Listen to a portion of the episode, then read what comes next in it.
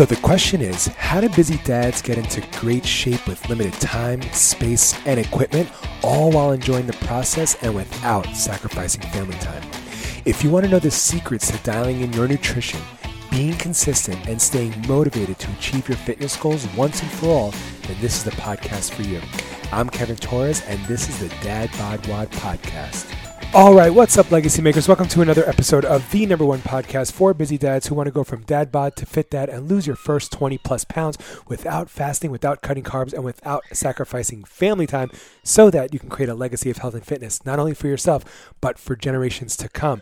And on this program and inside of my one to one coaching program, we are showing you the step by step process that dozens of busy guys have used to do just that. On today's episode, I want to talk about what it means to be a leader of your family, what it means to be a father leader. And you might hear all the kids in the background, they're playing and having a little fun, but it's okay. Because today is the 30th episode in a row.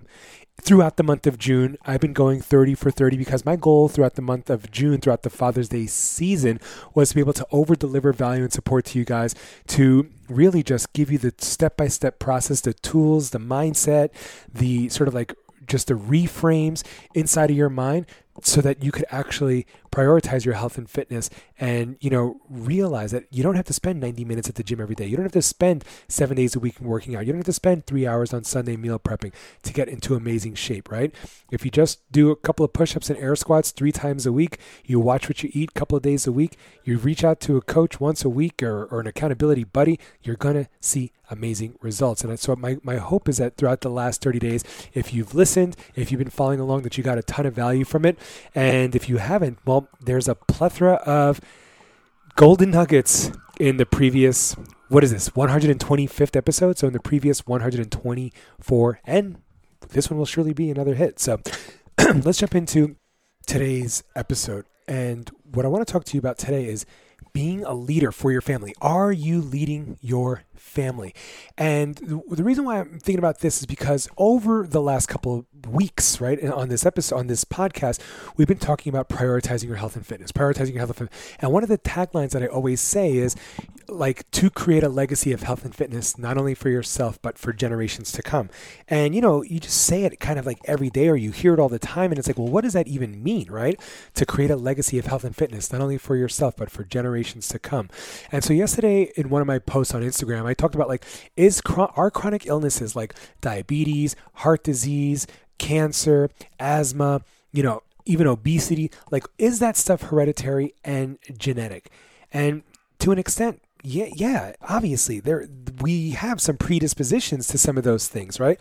But more often than not, what's passed down from generation to generation is lifestyle, okay? Not just the chronic illness, not just the disease. We might have some predisposition to those things. We might have the genes that are dormant in our bodies waiting to be triggered to trigger those, you know, those freaking chronic illnesses, right? Um, but those need to be triggered. Those need to be turned on. They're not automatically destined to turn on. There are usually environmental factors that contribute to those things. So, for example, like diabetes, like you probably know people in your family from the same exact family who, you know, maybe they're a brother or an uncle or something has diabetes and the other brother does not, right? But you could probably also look at their weight or look at their general health and there are other sort of like signs there, right? Well, like yeah, I mean, my uncle with diabetes is like super overweight, right? And the my my father who doesn't have diabetes is he's not overweight. He runs all the time, right? So you don't need me to tell you that that that that's true. That not everything, just because you're predisposed, just because you have some predispositions, that you're destined to have that, right? In your family, you might have like some heart disease or something like that, right? You maybe your father suffered from something like that, or, or others, or your uncles, right? But that doesn't mean that you have to also suffer from that, right? You can, chronic, most chronic illnesses and chronic diseases are totally preventable just through diet and exercise alone. And so when I say like you can create a legacy of health and fitness, not only for yourself, but for generations to come, I'm not just talking about, you know, you can't really change your genes, right? Obviously, like if you're, if you have a predisposition for chronic heart disease and diabetes, right? And you're going to pass that down to your kids. It's just, you know, it's in your genes. But what what you don't have to pass down to your kids though are those really poor eating habits of eating in front of the TV or drinking a two liter bottle of, you know, having a two liter bottle of Coke on the table with dinner, or just eating, you know, meals that are just loaded with carbs and fat and salt and stuff like that. And again, not that there's anything wrong with carbs in and of itself, or fat in and of itself, or salt in and of itself, right? But combined in one sort of like huge meal and with no protein and no healthy fats and things like that, yeah, it's a, it's a really, it's a carb bomb. It's an insulin bomb, right? Those types that type of eating causes a huge inflammatory response and ultimately leads to like you know diabetes in the long run right? So again it's not just a predisposition it's the lifestyle. So you literally have the ability to turn that off to break those generational cycles of chronic illness and chronic disease and create a totally new path or forge a new path if you don't mind me saying forge a new path with your family right? And so your kids can go to college and instead of putting on the freshman 15 that is typical of new kids in college when they don't have their parents monitoring everything they eat they eat your kids could be the odd ones out at college who go running on the weekends or go running in the mornings. And when they're like dude when their friends are like dude why are you going running man? It's so weird. It's like oh i don't know. My dad and i used to just go running all the time. It, it's a lot of fun. It relieves stress. It helps me you know get over writer's block. It helps me identify like my thesis for a paper. You know helps me just decompress right while everybody else is eating and, and gaining the freshman 15 and drinking and doing all kinds of weird stuff like that, your kids could be leading a totally different way, right? Um, and so again, that doesn't come by just evangelizing by telling kids like, all right, you got to be healthy, kids. You got to start eating this. You got to start eating that, right? You got to start running. No, instead, it's just by you leading by example.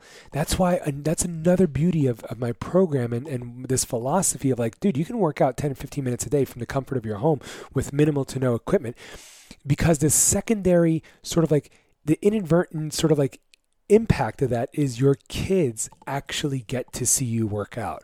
Whether it's you doing push ups or squats or burpees, or they just look out the window and they see you doing some laps around the you know the front yard and the garage, throwing some stuff around, eventually come out and interrupt your workout, but that's not the point. The point is, is that they see you moving, as opposed to like if you were doing the gym life, 60 minutes at the gym and all that stuff. All they would see is daddy leaves in like jeans and I mean he leaves in shorts and his running sneakers, and he comes back and his running and, and his and his gray shirt is has a wet stain on it. He told me he exercises. He takes a shower afterwards, and that's it. Like they don't actually see it. They just know you go somewhere and you come back sweaty. You go somewhere and you come back sweaty. Versus like, wow, like look at this guy in the garage here doing burpees, push ups, crunches. I want to do that. And then they start mimicking you and emulating you, right? They want to do push ups with you and squats with you and burpees with you. And then they want they want you to do it while they're sitting on your back and all that stuff, right?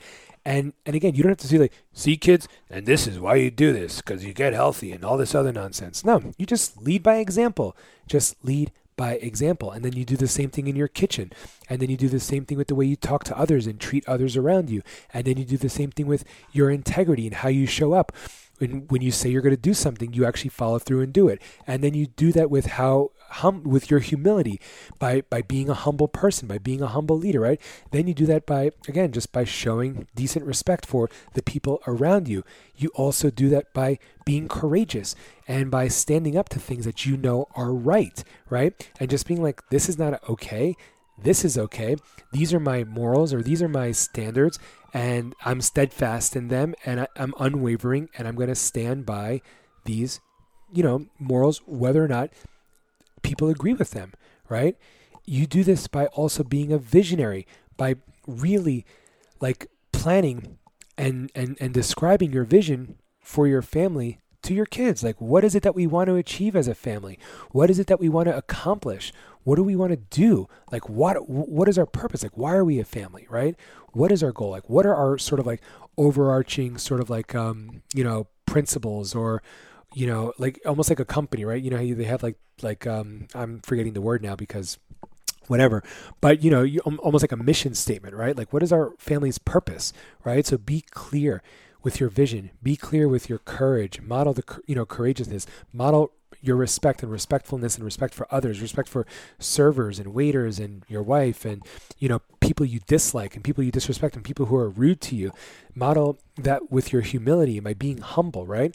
Um, by admitting when you made a mistake, by apologizing to your kid if you snap at them and saying, "Look, Daddy made a mistake. I'm really sorry that I yelled at you. It's inappropriate. It's not okay. That's not how I really want to talk. It's not how I expect you to talk. And, and so I really apologize about that, right? Kids really appreciate that kind of stuff. And it's also by being, showing integrity, right? By just being like, look, I have clear values. When I say I'm going to do something, I'm going to do it and I do it and sticking to those. And, you know, just like they will see those things and they will see you modeling those things and ultimately they're going to want to be more like you and if you have little daughters they're going to want husbands who are freaking awesome like you. How cool is that, right? You know, rather than just like letting them go find some schlub who disrespects them and and all this other stuff who doesn't know how to treat women because they really don't have a good example of what that looks like at home.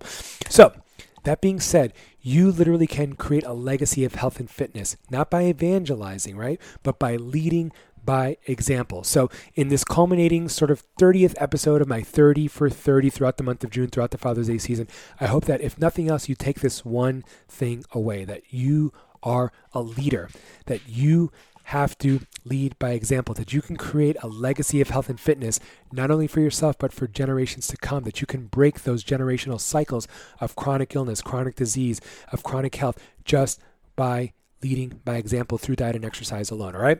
That is it. That is all. If you're curious about my one to one coaching program and whether it could help you hit your goals, I would love for you to just go to forgingleadfathers.com, click on that apply button, and I will personally be in touch to work out if and how my program could help you hit your goals. All right. So until I see you next time, have an awesome 4th of July weekend. I hope you had an awesome Father's Day season. And seriously, let's keep creating a legacy of health and fitness. Again, not only for ourselves, but for generations to come. Let's go.